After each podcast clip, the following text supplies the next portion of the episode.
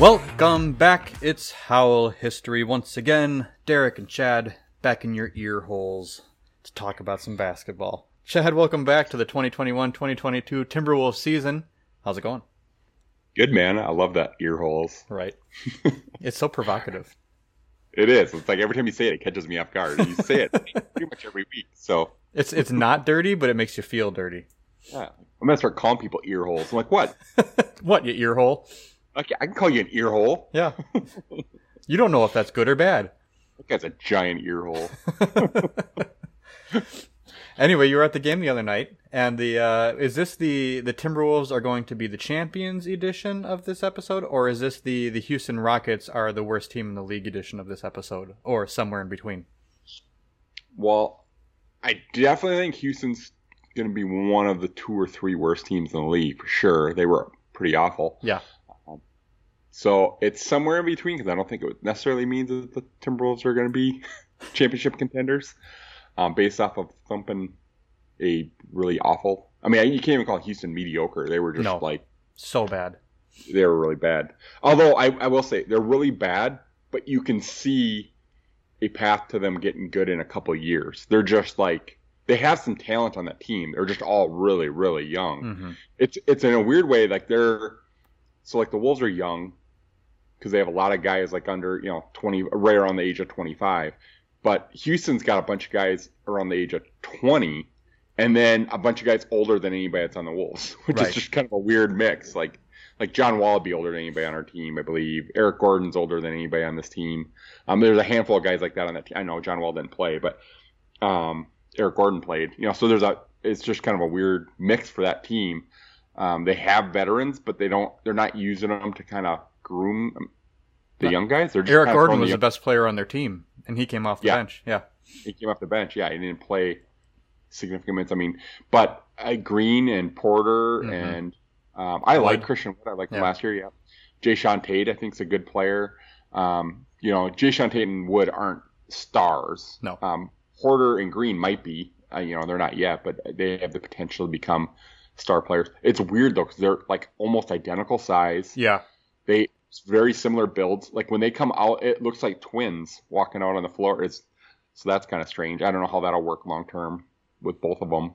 I don't know. It reminded so me a lot of some of the past Wolves years. It's like, hey, we got Randy Foye and Rashad McCants, or we have Jonny Flynn and Corey Brewer. It's like we got these young guards that we're super high on, and but it's like all the talent in the young roster, and it's like, well, you got to get really lucky, and you really need one to hit because you could just spin on that cycle for a long time if you didn't pick right. Right. Yeah. Yeah. And I don't. You know. I mean, they're. I mean, you know, and Theis is a. I, he's a solid player too for the right team, but Yeah. again, it's just like I don't get the veterans that they have on the team because they're not using them. Theis started, but the, you know, like Gordon, like you said, came off the bench and it's like, okay, well, why don't you just move them Mhm. to a team that's that can use them then? You know, like Gordon's been on the team forever. I know he kind of was started and moved around a little bit, but he came back and I mean, he's been a consummate pro. Like, You know, I don't know. We'll see how it ends up. Well, like we were saying, you know, the Timberwolves have been bad for a long, long time, and you deal with it, and you watch cycle after cycle of rebuild after rebuild, and you know, and then and then a hero comes along. Mariah Carey. yeah, I didn't even get to the second line. You don't need to. Uh, Mariah's my good girl. I can do all the Mariah Carey songs. uh, you knew what was coming. You had it ready. Yeah. Anyway, the Wolves have hit in a couple recently, and uh, everything kind of clicked last night. You know, the, with Ant, he uh, showed up, and I I think this is I saw somebody say this is probably the largest crowd he's ever played basketball in front of. How do you do? How do you did he seem to feed off the crowd, or did he was he loving it? I mean, he. I mean, I was he feeding off the crowd or was it just Ant being Ant? I mean, Yeah. Ant. Ant seems to enjoy doing whatever it is he's doing at the moment he's doing it. Like so, he definitely was engaged. So I don't know. I mean, he wasn't really interacting with the crowd a whole lot. Yeah, So um, I don't know how much of it was fan related, but sure. It was. I mean, it probably wasn't the biggest crowd he's ever played in because you know even in, he only played one year of college. And Yeah, I think Georgia had a capacity of like ten thousand five hundred at their arena or something like that. So yeah, it is weird even going back because that was the first full capacity event of any kind that I've been to since Mhm. COVID started, and it like I mean, it didn't feel foreign, but it did feel different, you know, because it's like it's been a while. So um, that was kind of kind of different. But um, but other guys on the team definitely were feeding off the yeah the fans and stuff. I mean, I think guys like Cat and D'Lo and and Beasley, those guys seem to be more engaged with fans than um than Ant. Not that Ant wasn't. It's just Ant. Ant kind of is. Yeah, he brings his so, own energy. Yeah, he's so authentic to who he is everywhere he is that I didn't really take anything he did as being unique to what he normally yeah. does. Yeah. Um. So, oh, which I kind of thought, oh, maybe he he might start, you know, interacting more just because, but I don't know, like he same old same old. Other than he looked great. I mean, he played awesome. Yeah, I, I mean, uh, a lot of guys did. Yeah, I mean, like it was hard to really nitpick anything um, in terms of like individual games. Um, so there's stretches or whatever. Mm-hmm. Like there's moments that you know you're like, oh, well, that was kind of a boneheaded move, but. I mean, there were so there were some things. I mean, before we really like tons of positives. The Wolves ended up winning by 18, and it wasn't that close. They got you know the bench gave it up at the end, but um, it was yeah they were up by it was a blowout. They were up by 35. You know, so it was uh, not not a close game at all, and it was just like we said a blowout. But um, so before we get into all the positives, the only couple of things I noticed watching on you know on TV at home were if D'Lo hadn't made four straight three pointers in the third quarter, I would have been very disappointed in the rest of his game. I felt like he was really the only one on defense that wasn't necessarily holding like giving the same level of energy and if you take away those four shots, he was two for 12 on the rest of his shots. So, um, not necessarily an all star night out of D'Angelo Russell, but he still scored 22 points. So, I mean, like, if he's going to have one stretch a game where he scores you 12 points in four minutes and he starts hitting 30 foot three pointers and he can, keeps doing that consistently, you'll take it. It just seemed a little risky uh, as a style of game to depend on. And that is kind of his offensive game a lot, you yeah. know, where you're like watching it and for 30 minutes, you're like, ugh, and right. then he has like a five minute where he's just you know with a flamethrower out there just hitting all these shots. Mm-hmm.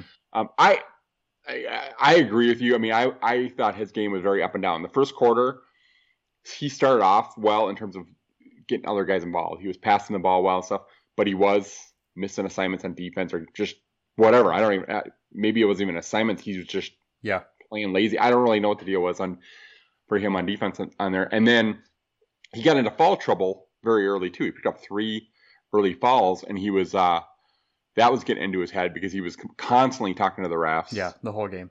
He's talking to Finch, trying to get Finch to like challenge a play, and Finch is like, they're not even showing the replay, and it's yeah, it's like the first quarter. First right. quarter. yeah, I'm not, I'm not gonna challenge something now, you know. Yeah, that was and interesting he's like, because there Finch was, was good about it. Yeah, he's patting him on the back, like just don't worry about it. It's not a big deal. Just you know, and he left him out there. Like he trusted yeah. him. And to D'Lo's credit, he didn't pick up another fall.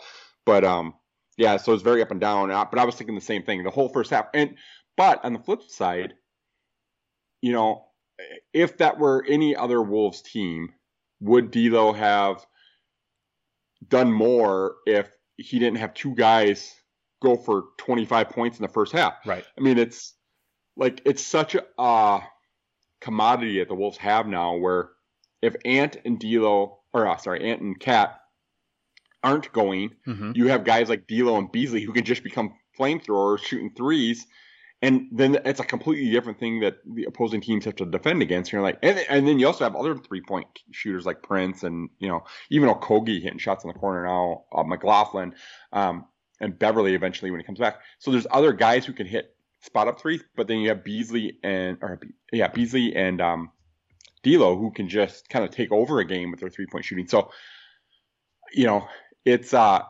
I don't know that we can read too much into it of, of what it's going to be the rest of the season, but it, I agree in the sense of if we're going to point out something that we're going to take away as something to watch on a critical side, yeah, D'Lo's game is is one to watch because he he did seem like he wasn't doing as he's supposed to be the second star on this team, and Ant far yeah. outshined him, and I think he's going to, and I, I mean, yeah. which is what you want to watch for the upcoming year is if that's the case, if that is how it fold, you know, folds out moving forward, is Russell going to be okay with that? Is is he going to be okay finding his spot in the third quarter to you know to really turn it on? And but and then what does that even mean? Like he was obviously the third star last night on the team, but he still took more shots than Karl did. I mean, Karl was just so efficient. He was 11 for 15, but Russell was 6 for 16. So it's, you know, what does that look like? You know, and, and how do we measure his effectiveness moving forward in terms of filling that role? Is he just a third scorer? Is he really, you know, just at the same level as Malik Beasley in terms of Karl and Ant finding them on the perimeter or getting them involved or we lean on them for short periods of time? Or are they going to be D'Angelo Russell games where we actually you know, just he is, you know, the top guy or the second guy for entire stretches, you know, multiple games in a row, stuff like that. So, and that's what I think. I think we will see games throughout over the course of a season where there will be D'Lo games mm-hmm. where he's just feeling it. I think we're going to have Beasley games, by the way, as well. Um, the one thing I, I, will say again, you know, to kind of piggyback off of the negative on D'Lo's game, it would be the positive on Beasley's game is because Beasley also wasn't feeling it early on. Yep but he made other plays. Like he made a couple really good defensive plays, and he was showing effort on both sides to kind of not make you concerned about his right. lack of you know three point shooting on the offensive side. So, and that's something that D'Lo doesn't offer you when he's if he's not scoring. I mean, he did have seven assists, um, but you know, seven assists to two super prolific scorers like Ant and Cat seems low. Like right. it seems like he should be able to have more. You know. Um, yeah, D'Lo. I mean, real or sorry, Beasley really bought into the team's emphasis on transition defense. Like his yeah. Highlight plays were defensive transition plays where he caught up to a guy and got a, a, block at the rim, and one where he the guy thought he had a free reign and Beasley cut in front of him and stripped the ball. Yeah. You know, so and then and he stripped it, and then it's going out of bounds, and he dives and yep. saves it. You know, which was just this incredible play. Um, and that was on our side of the arena, so it was like the pop right there was just super fun. Um, but yeah, I I mean that is one of the most encouraging things I think about the entire night last night was how Beasley might fit into Chris Finch's system because you know Finch didn't really have him like and and not so much from the offensive side we didn't see that yet. I think we'll still see some growth there, but from the on the defensive side, this seems like a defensive system that Beasley can actually thrive in. Will he become an elite defender? No, but will he become a guy that you maybe don't have to mask or hide? possibly mm-hmm. because he he actually looked pretty confident on that end of the floor last night. Yeah, if he can fit into that system and really just figure out how, you know how to play his spot, you know, if he's going to be the low man ever, if he's just moving around the perimeter as the low man transitions underneath the basket, it's going to be interesting. Hopefully, it's a, better fit for him because I think his shot's going to come. We have we know right. that, especially yeah. if he gets into better shape. He was one for four on threes last night, but he was four for eight overall, so he got into the lane. He had overall good efficiency, nine points. Unfortunately, he missed his two free throws, which was weird. But um, but he was, and he's only one for four, right? Like so, it's not like yeah, he didn't shoot eight, right? Yeah, if he, if he was off last year, he would have shot eight because we needed him. We didn't have anybody else. Yeah. It was just him and Ant a lot of the time when when he was healthy, and, and that was like the bad Ant. It was before Ant mm-hmm. became more efficient and stuff. So um, Beasley was that's why Beasley looked so great when he was playing last year because he he was your best player many nights because Cat was out and D'Lo was out and Ant was a 19 year old rookie. Yeah. But you know, we talked about his defensive uh, aggression, and he had two steals and two blocks, which was kind of the story of the game for the entire team. They had 18 steals and 13 blocks overall. I mean, Okogie also had two and two. Jaden McDaniels had four steals and three blocks, most of which were in the first half. Yeah. Um, you know, Karl had really two steals and two blocks. Yeah.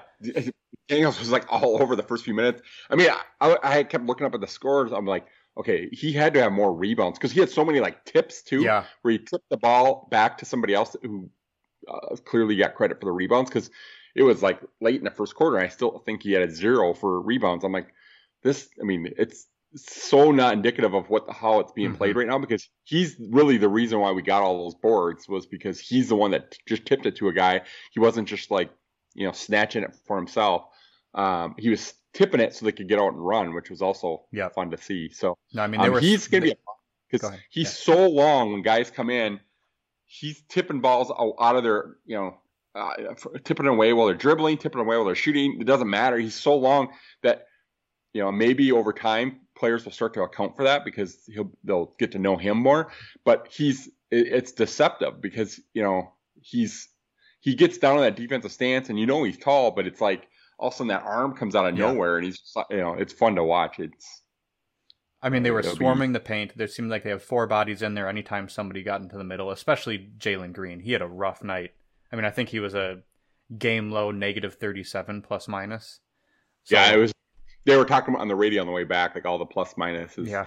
The team and all the pluses. And the Wolves was like, I think Cat was like a plus 31. Yeah, Cat was Somebody- so Cat was plus thirty four. Edwards and McDaniels tied for second at plus twenty six, and then Okogie and Jordan McLaughlin were at plus twenty. So just really steady play out of those guys. yeah, it was it was fun, pretty funny. And then they were on the flip side reading the, the Yeah. negatives. Uh, Houston, you know, but I mean, a game like that, it's hard to. Right, somebody's going to get hit, but yeah, it was No, not a strong uh, thirty two minute opening night for Jalen Green, but he'll have better nights as he figures out the physicality of the league. It's just funny that the physicality, quote unquote, came from the Timberwolves, who everybody talked about not having the size necessary to. Although Green and Porter are small, Yeah. like they're it's like two Beasleys out there. They're not very big guys. Mhm. Um, and I think with Jalen Green, what it actually reminded me of was a lot of of Answerly games where he had so many like looked like gimme layups that in in traffic, but they would go out. And you know, I remember us talking about last year, like ah, as soon as he kind of figures out, Yeah. you know, how to use his body here against you know grown men versus at the college level, he'll be able. More of those will start going down. And sure enough, come January, you know, late January, whatever, they started coming down. Um, the same thing was happening with Green. He was getting to the the basket a lot pretty easily. He was beating guys. Um, but there was, you know, he's he's shorter, and then you have guys Yeah. like Jaden McDaniels blocking him from behind, Right. and you know, Cat blocking him from behind. So it's I mean, spike blocks too. Like, Yeah. there were Yeah. at least three legit just balls spiked into the floor. yeah, like KG esque. Mhm. yeah. KG would have just caught it in the air, but yeah, Well, there was um, early in his career, he used to swat it to like the seventh row, Right, and. I remember he used to get criticized for that, you know, by Barrero or Right. somebody. Like, just you're just wasting possessions. Just grab it, you know. Mhm. And I think eventually KG's like, yeah, it makes sense. yeah. I don't know. KG was all for the the dramatic finish to try to amp up the himself and the crowd with every action. So, but yeah, let's see who else haven't we talked about. We haven't given Okogie a lot of a lot of love here. He was the fifth starter, which nobody really knew until about an hour before game time, and I couldn't have worked out better for one night. He was two for five for six points, five rebounds, uh, but like I said, two steals, two uh, blocks, and he just he was everywhere. I mean, he only played 21 total minutes, but that was mostly because of the blowout, and he was alongside McDaniels and the defensive effort that the two of them just set the tone with. Like the Wolves' shots weren't falling to start the game, but Houston could do nothing against the Wolves' defense. Yeah, I mean, Okogie was was awesome, and I liked how Finch was using guys like so. He, on offense, he always had one of Cat, Mhm. Ant, or Elo on the court. You know, usually there was two of them. Yeah. Uh, and on defense, it was always either Okogie or Vanderbilt on the floor until got out of hand, and then Right. you know it was just didn't matter. Um, but yeah, both and Vanderbilt too, both had good games defensively. Even though Vanderbilt didn't have a lot of stat, like I don't think he had that many rebounds. Yeah, Um, Vanderbilt had three rebounds, one assist, two steals, and two points in 15 minutes, but he was also a plus four, and he was one of the few bench guys that actually had a positive plus minus due to yeah, the way the bench yeah. gave it up at the end. Yeah.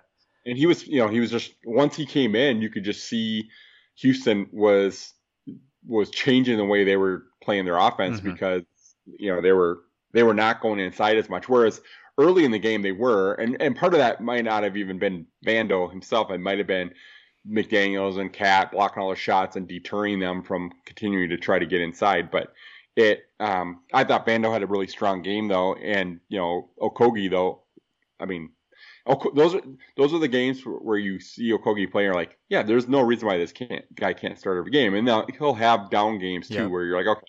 So I, I'm totally cool with, you know, if if Finch does have that sort of rotation at the starting four in a game like uh, uh, against Houston, who is a relatively small team as well, it makes sense that Okogie Yeah. gets a nod there.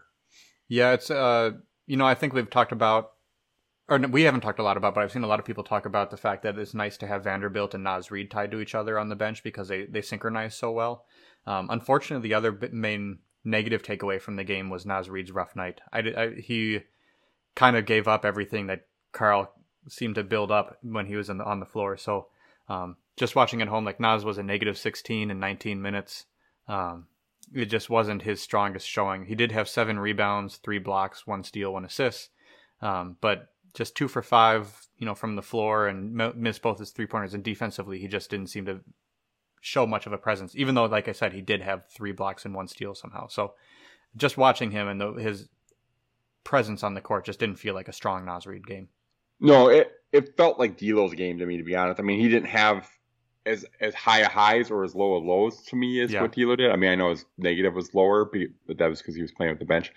Um, because he did have a couple plays that you know got the fans going in the arena. I mean, it's weird. Naz is kind of a fan favorite. Yeah. I mean, you could hear it at the introductions. He got a pretty loud cheer when he first came in. He got a loud cheer. He got a lot of people just yelling out his name like randomly.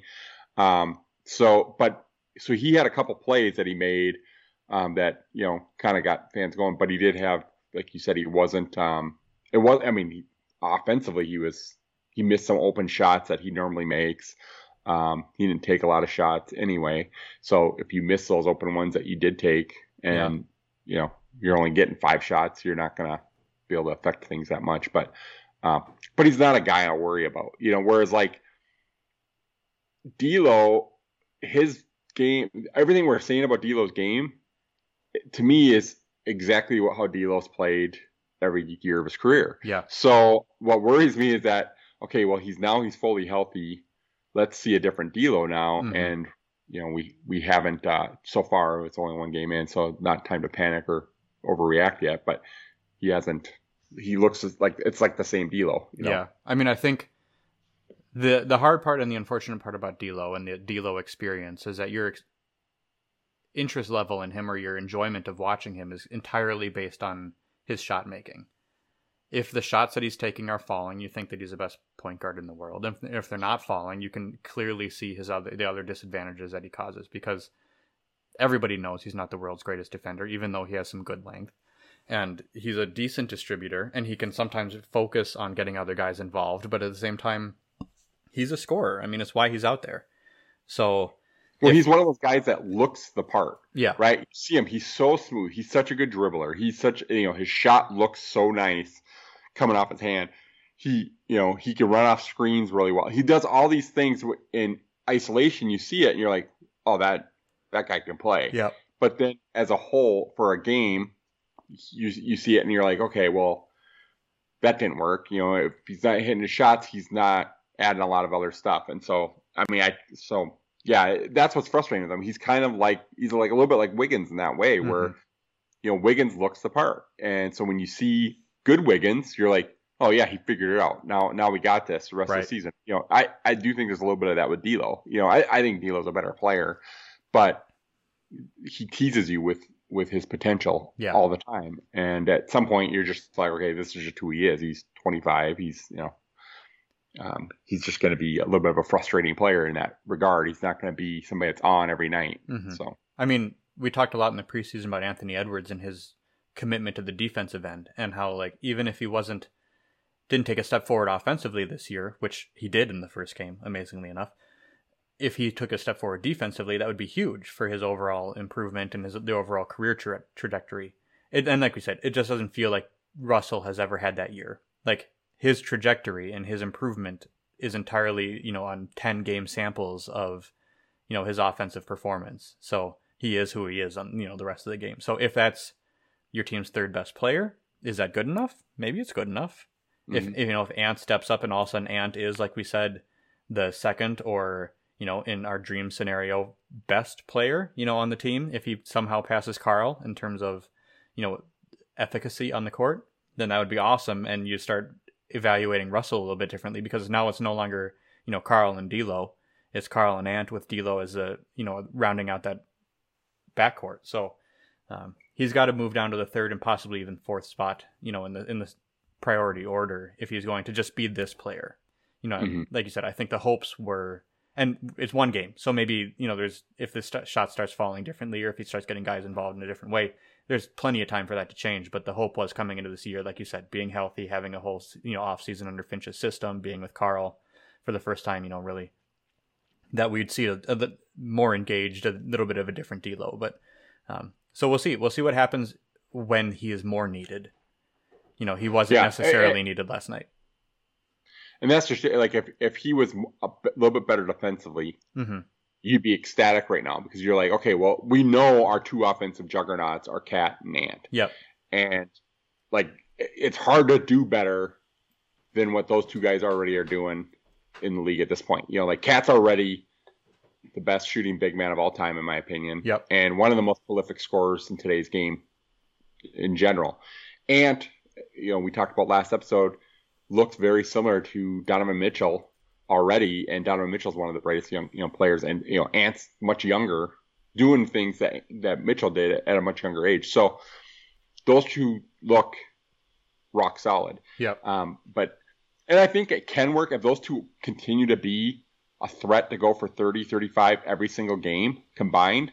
It's really hard to beat a team that has two guys that are doing that every night. Yep. Um, and if, on the occasion where one of them's off, you know, like we said earlier, D'Lo and Beasley are two guys who can get it going, and they can go for 40 any given night. Like so, it's um, you know, it's it's a nice to have. Like I said, the only thing that'd be that you wish in a in a dream scenario is that those guys that are going for 40 much more infrequently than your two biggest players Mm-hmm. would be better defensive players Right. as well. So they're giving you something every night, even when they're not being asked to carry the load offensively. Yeah, you know, if you're looking at that role at that point, you're, you know, you're, it would be nice to have somebody, you know, maybe not in, in their current, current situation or even at their primes, but you know what Jrue Holiday or Mike Conley or you know uh, Kyle Lowry were, you know, for their teams Right. for long stretches where it's like you know what they're just going to be a stalwart. They're not going to score 30. They're going to score 15, but they're going to be around everything and they're just going to play the game the right way and just be a solid, you know, rock for you. So Right, right. um, so yeah, I mean, I don't. We don't want to spend too much time on the negatives because it is one game that Timberwolves crushed their opponent, and it was a super fun experience. You know, for you in the arena and me, you know, at home watching the game. You know, lots of fist pumps, you know, happening. So, um, it was a blast, and I think they're hard to find negatives. And we always we're Timberwolves fans, so this is how we kind of sit sometimes. But uh, we'll we'll find the the one thing that didn't go as well as we wanted it to, and and revel on that for a while. But um, anybody else? Yeah, so let's we Yeah. can go we can go completely the other way now and talk about Ant how damn good and fun Anthony Edwards was. You know, from I mean, every play it's like even when he was missing the first couple threes he took, right. everybody in the arena. It's it's it's just different. So D'Lo shoots a three, everyone's like, "No, pass the ball!" like everybody's yelling. Yeah. I just think D'Lo doesn't have a lot of fans in Yeah. the target center anyway.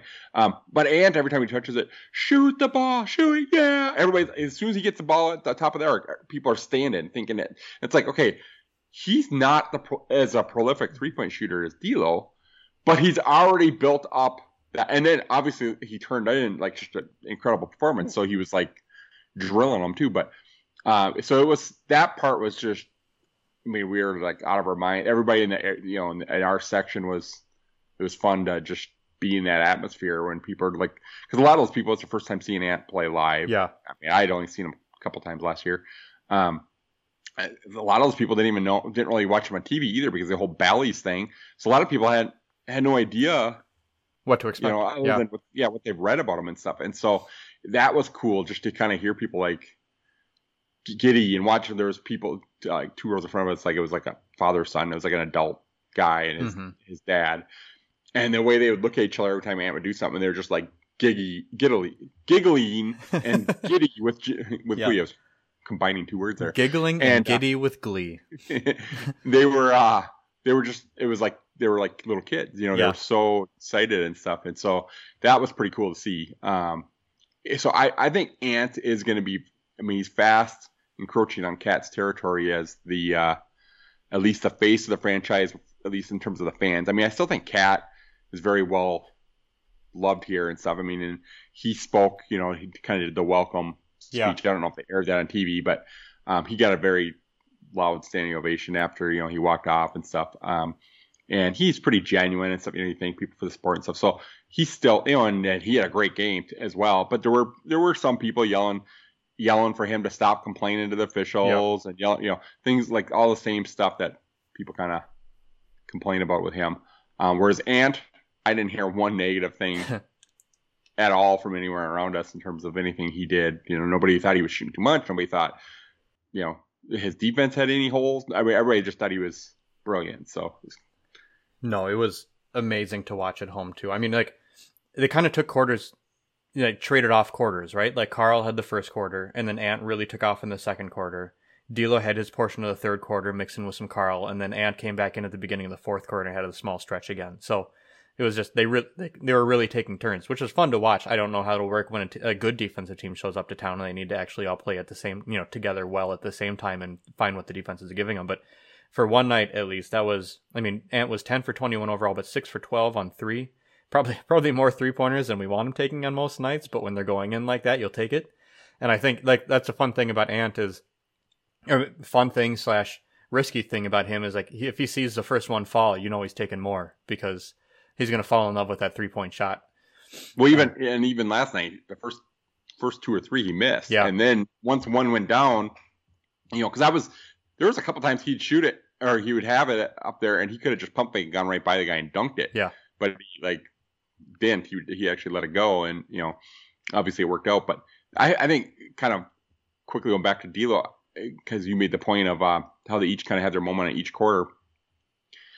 What well the other concerning piece because it kind of carried over from the preseason was Ant never really gets things going when D'Lo's on the floor with him. Yeah. It's it's kind of an either or thing with those two, I think, and uh, that's something to kind of watch. Can they figure it out together? Because you know in the first quarter it was mostly Cat. Mm-hmm. D'Lo was dealing a lot of assists, but none of them were to Ant in the first quarter. And Right. then D'Lo comes out and Ant's still out there, and then Ant starts just you know going nuts and had that huge second quarter. And then by that point, like most of the second quarter, D'Lo was in you know he had the three falls, so he didn't play a lot in the second quarter. And so Cat and like to close out the the first half, Cat and Ant are just trading baskets. I mean, Yeah. it was it was uh, you know super fun, but um, and then the third quarter when they all come back out there, there again it got a little bit stagnant again because you know Ant's not touching the ball. Um, I mean there was there was some weird plays where D'Lo would be up top, he just kept you know yelling for guys to come and set a pick and stuff, and then there'd be open guys in the corner. He just he was still taking the hole. Now they were going down to Mm-hmm. be fair to D'Lo. He was making some of those shots, or you know they were very close to going down on the ones he missed. But you know that's I still think there's some adjusting that has to happen between you know and on the offense for both Ant and D'Lo to be able to kind of Yeah.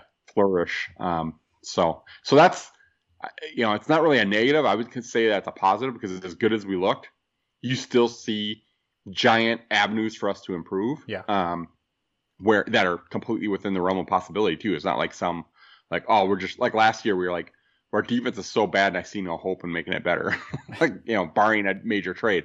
This isn't one of those. This is just like a small adjustments of them getting more accustomed to playing with each other, and, and I think they'll it'll sort itself out. So Yeah, I mean, Um, Karl has a really good two man game with D'Lo. Karl has a really good two man game with Anthony Edwards. So any two of those guys being on the floor at the same time works really, really well. I mean, which is why we saw MVP Karl Anthony Towns last night. You know, he like we said, he was 11 for 15 from the floor in 29 minutes, three for four from three, five for five from the free throw line, 30 points, 10 rebounds, two assists, two steals, two blocks. Like he was plus 34 on the night. Like there was no better play. As much as we rave about Ant, and as he got the crowd going, he was making the threes. He was telling the opposing coach to call a timeout because of how hot he was. Like he was the voice and the personality, but there was no better player on the floor than Karl No, Anthony Towns. not even night. close. And I said to my brother, it was like, this is Ant's team now. I'm like, look, I love Ant. He's fast becoming my favorite player, but he's still a long ways away from reaching Cat's level of play. Cat, Cat's just, I, people just, I think, have forgotten how damn good Karl Anthony Towns is as a player when he's Yeah. healthy. And he he's one of the very best in the league.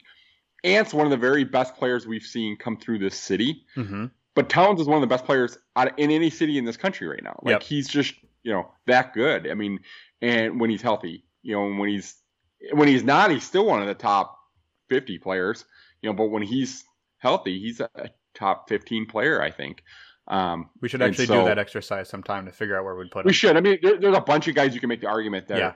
are ahead of him. It's just, but like if somebody had, you know, a handful of guys ahead of them, I'd be like, okay, well, that's fine. But it's it'd be really hard for somebody to argue that Cat's not part of that when when Cat's playing. Like Yeah. if he averages numbers like he did put up last night, like, yeah, he's going to be right up in than that conversation again. Yeah, he's at eh, then he's Yeah. in the top five, right? Like. Who, who do you put higher than that? I mean, he did that in 30 minutes of play. Yeah. I mean, so it's like, you know, he's um, I just, I you know, it kind of goes back to a prediction thing. I really think if he if he can stay healthy all season, he's going to get some conversation or some mentions for MVP. Mhm. He, he's not going to really be a leader or have a threat to actually win it, but I think pe- some people are going to recognize him for Yeah. He's just he's so damn good. I mean, things fluctuate so quickly in terms of opin- basketball player opinions throughout the national media, the local media, the fans. You know, I, I remember listening to probably, uh, I think it was Bill Simmons' podcast when they were, I don't know, 10, 15 games into the 2019 20 season when C- Karl got off to his huge start. And at that point, like, Bill Simmons and his buddies who come on his podcast, like, who are the biggest Minnesota haters in the national media. Like, they won't even talk about him. They won't get, like, their last, like, over under podcast that they did, they tried talking about Minnesota legitimately, and they named David Vanterpool as one of the main reasons why they like the team. So I was like, and that was for this year, and I was like, okay, you guys don't even like consider what's happening in Minnesota. But even at that time, like they ranked Karl, I think, tenth overall in the NBA in terms of the top ten players, and that was like it took Which- 15 games, Which tells you he's really like third. right?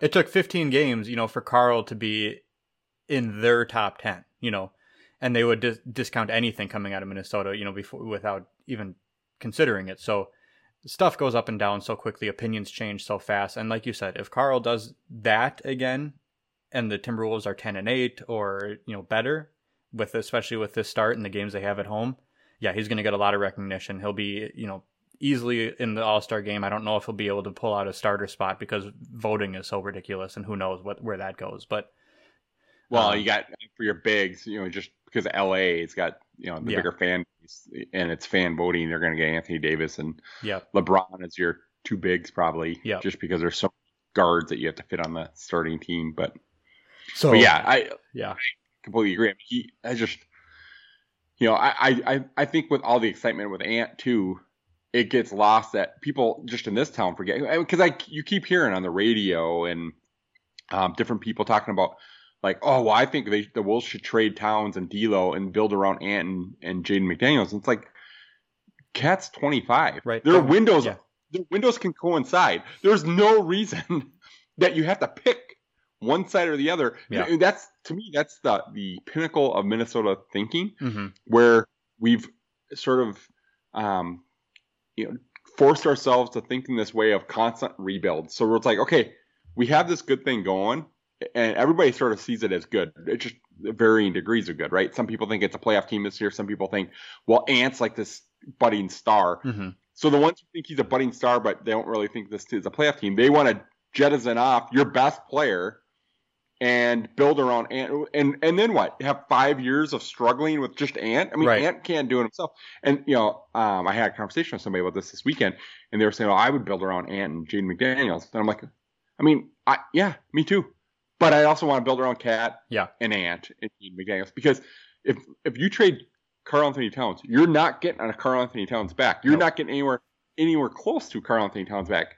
And like, so how is that going to help Ant do any better than Cat's done here? Like, you know, and I just, it's not like Cat's 28, 29, 30 years old. You don't have to like make a decision. You like, they can be on parallel tracks. They can be in the same core, you know.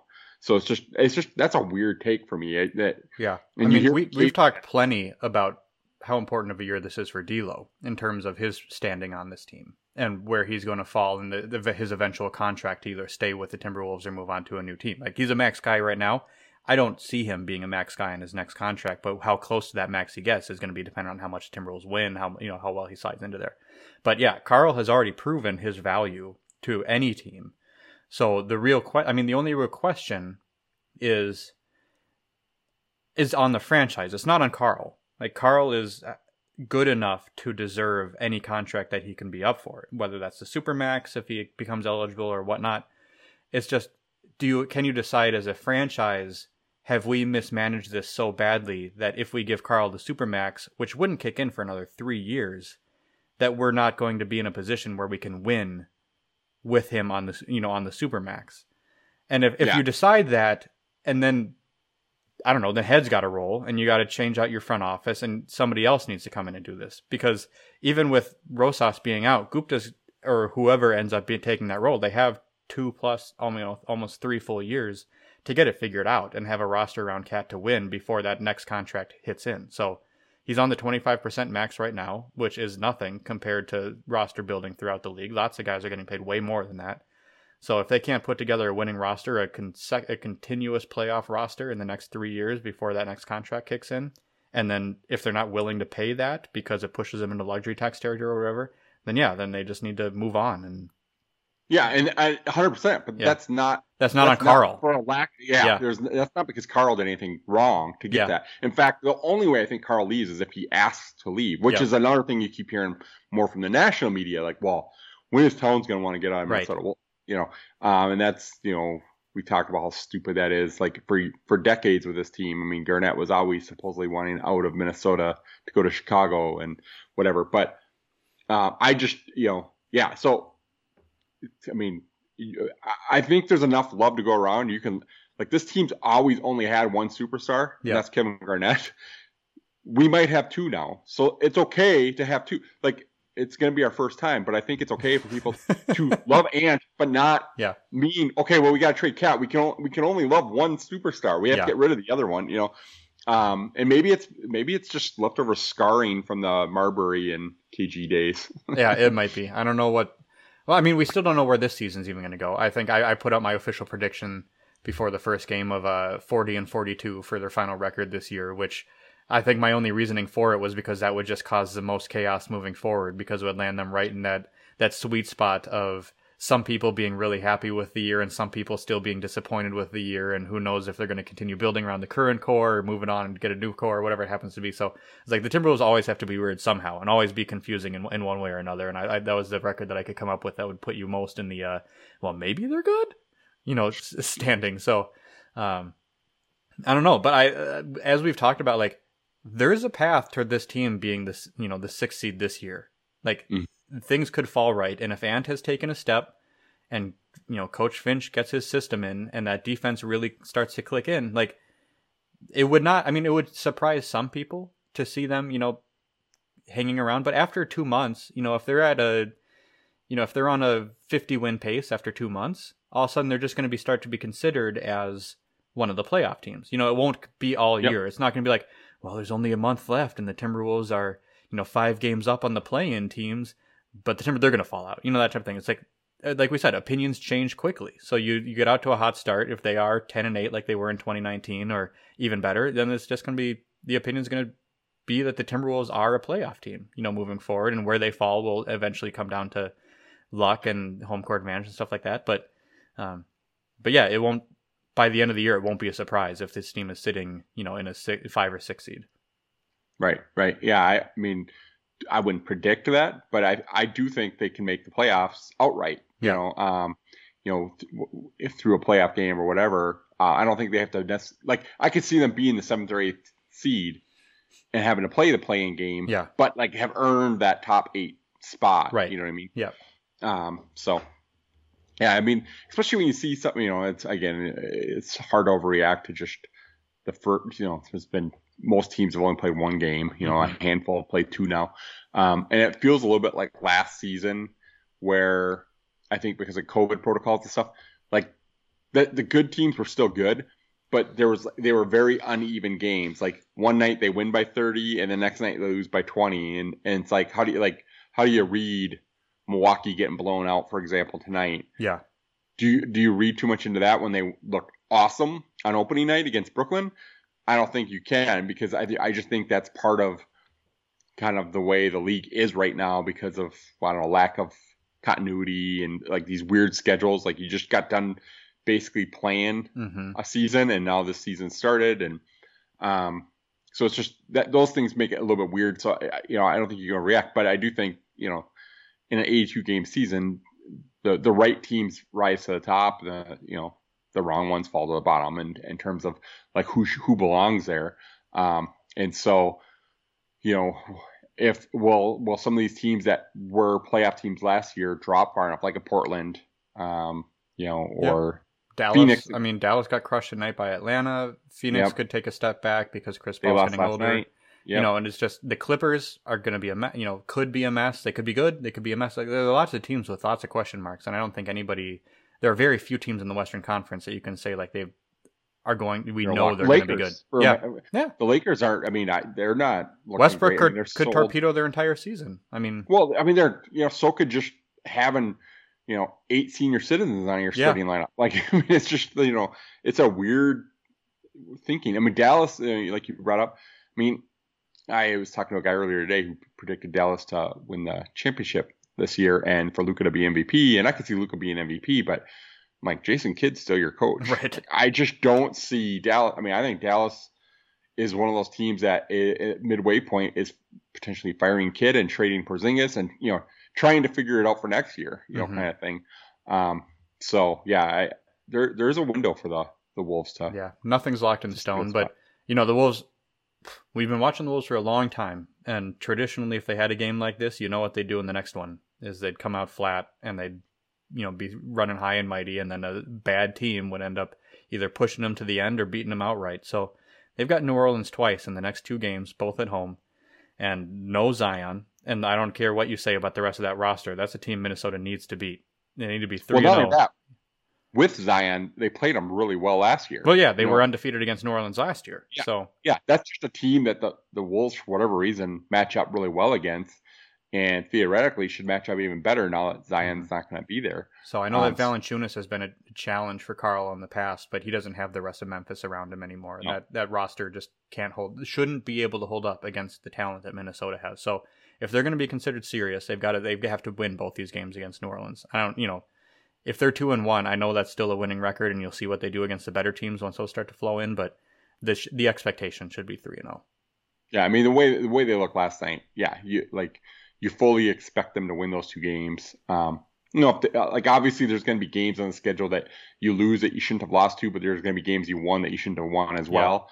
Um, so yeah, we know that. But just if you're if you're looking at it, you know, like you said, if if they're a team that wants to be taken seriously as a playoff contender, Mhm. these are games that they, you have to win these games just to like learn how to win against teams you're meant to to beat. You know, you don't see like they, they mentioned on the radio on the way home last night, for example, um, Houston's record against the Wolves over the last, you know, 10 years or whatever. And I want to say, uh, when, while James Harden was on the Rockets, the Rockets were like 28 and four against the Wolves, something like that, some crazy percent winning percentage. You know, so they're like, look, this isn't typical. I mean, the, last year the Wolves, you know, split with them until they played their third game, and the Wolves ended up winning the series two games to one.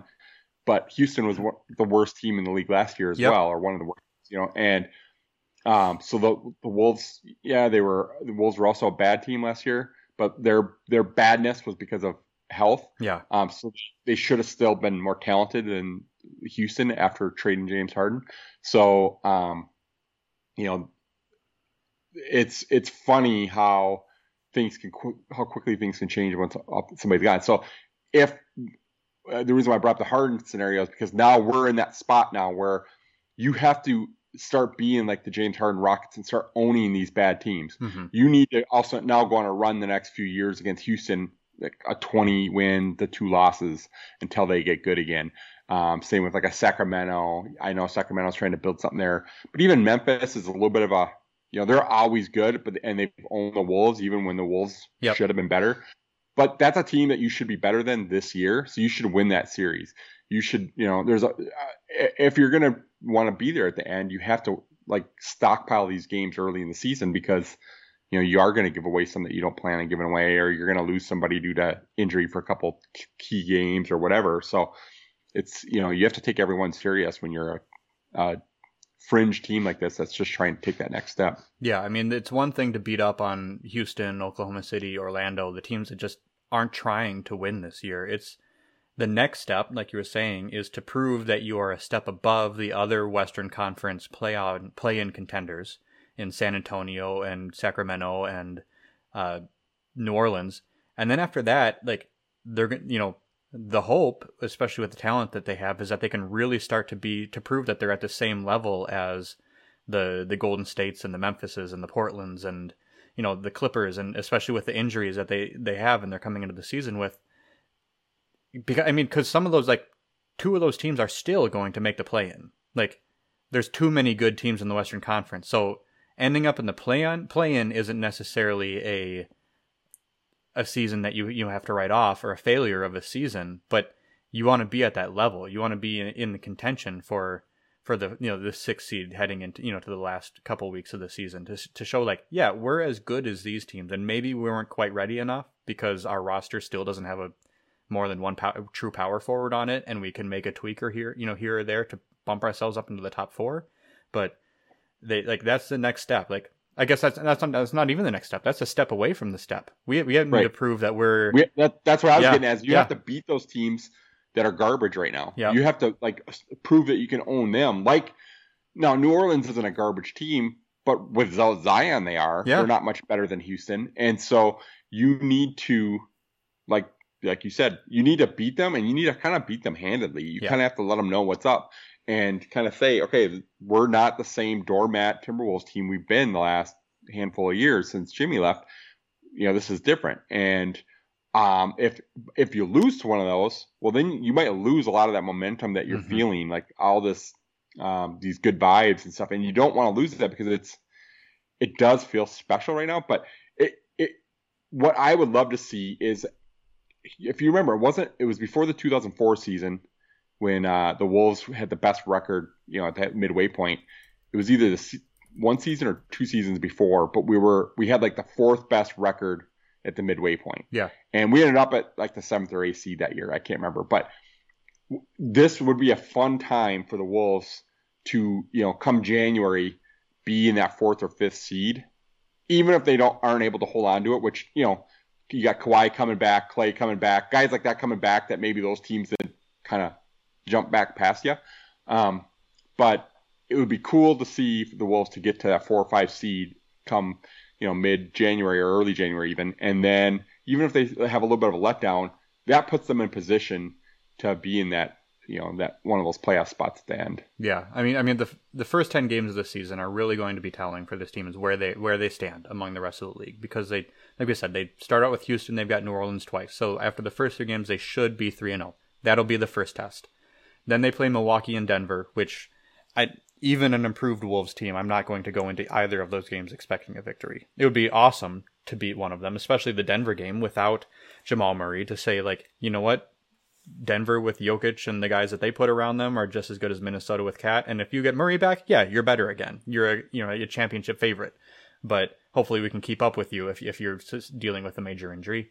Um, but once again, I'm not going to go into anything expecting that. Then we get the Magic for another should you know expected victory and but then they come out of that and it's going to be go time because the Clippers twice in a row. They get Memphis, Golden State, the Lakers, the Clippers again, you know, before they, you know, come back home to face the Sun. So those six games, you know, Clippers, Clippers, Grizzlies, Warriors, Lakers, Clippers, like those are all teams in the Western Conference who are going to be somewhere between.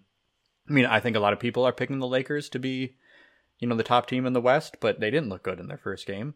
They're mm-hmm. still trying to figure out what they're going to do. They got Kent Bazemore starting at small forward or at shooting guard. I don't know, like they haven't figured out their roster. They got a lot of guys who are going to want minutes, and Westbrook just hasn't figured out a way to fit. So, um, all the statistical models don't like them. They have them right down near the Wolves in terms of expected winning, you know, win percentage. So, I wouldn't even put them on the same level as the the Milwaukee and, and Denver games in terms no. of expected and losses. I, honestly, I don't put the Clippers there either. No, and that's the thing. The Clippers should be right in that bottom half of the playoff. You know, anywhere between four and nine. You know, so um, if the Wolves expect to be in that range, if that, those are the teams they're fighting against, so it'd be awesome to see them. You know, either split those games, come out four and two, whatever happens to be. But it can't be a a one and five stretch against the LA no. teams and Memphis and Golden State. So yeah, win. I mean, there's three against Clippers. You said in that yeah, stretch. Three games so against win Clippers. two of those, beat beat Memphis. Um, yeah, then you're yeah. at 500, and then you'll take any of the other games, whether you beat the Lakers, you know, the, get the third game against the Clippers or Golden State, you know. So it's going to be very telling. But if they come out of that stretch, I mean, that's 11 games into the season. We got, you know, we have four that we're expecting to win, and then two are two expected losses, and hopefully go three and three against that stretch. That's you know seven and four after those eleven, and that'd be awesome. Mm-hmm. Yeah, and they're still growing together. So like you yeah. know, I mean, we're still a young team with some guys that haven't played together just because of injuries last year. So um, if you have a, a, above 500 record, you know, 10, 11 games into the season, mm-hmm. at least that bodes well. But like you said, I mean, part of that would be padding it against these, you know, lower right. tier teams right now. So four of these first six games just kind of need to be wins. Yeah. So well, Chad, you going to uh you going to try to make it to all seven of these first eight games here at home? I, I the plan is to right now. Yeah. Um, see how the um how school. My son was pretty tired, falling asleep in the car and stuff the other day already. So we'll see how he uh, holds up. Um, but yeah, that we have the, the Saturday game was uh, my wedding anniversary, and so we were able to negotiate that out of off the calendar. And so we'll go to that one for sure. And then Monday, I mean, New Orleans, so Zion's my son's favorite player outside of any Timberwolves. And so it's a bummer. Yeah. He's not going to get to see him this year because the only two times they're here are right now. And he's, you know, by the time Zion's back, those games will be long over. So um, that part's kind of a bummer. But um, so now those games are a little less attractive to have to make sure we go to. but it is what it is. I mean, it's, it's still early in the season, so you still have the the high of the the new season starting mm-hmm. and all that. Well, I'm uh I'm out next week. I'm taking my wife to uh, New York for her birthday. Oh, so that's cool. Yeah, we're taking a few days out of town. The girls are staying with with grandma, so uh, nice. we'll be there. You, I've been to New York a few times. My wife has never been, so it's, it'll be for same, her first experience. Yeah, my wife really wants to go, and I, I mean, I was there all the time for work, as you know. Yeah. So I'm I haven't really had the urge to go back for a while. I mean, I like New York, but it's like, oh, I mean, I right, you know, but I'm kind of starting to itch to go back now because it's been a while. Yep. And so she, she really wants to go, but we'll see. We haven't planned anything. My son gets to go to New York for school in March. Fun. Uh, so he's really pumped. Yeah. He gets to go to New York and Washington D.C. And he has no interest in Washington D.C., which I think would be cool because I've never yeah. been to Washington D.C., so I, I would like to see that. Yeah. The Capitol and everything else. Um, you want to steal the Declaration of Independence? yeah.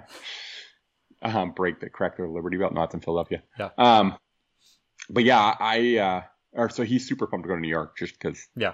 He always would hear about it from me or see pictures or whatever. So he's he's wanted to go to New York since he was two or three years old. Yeah. But anyway, you know, so we'll be we'll take next week off and uh, we'll be back.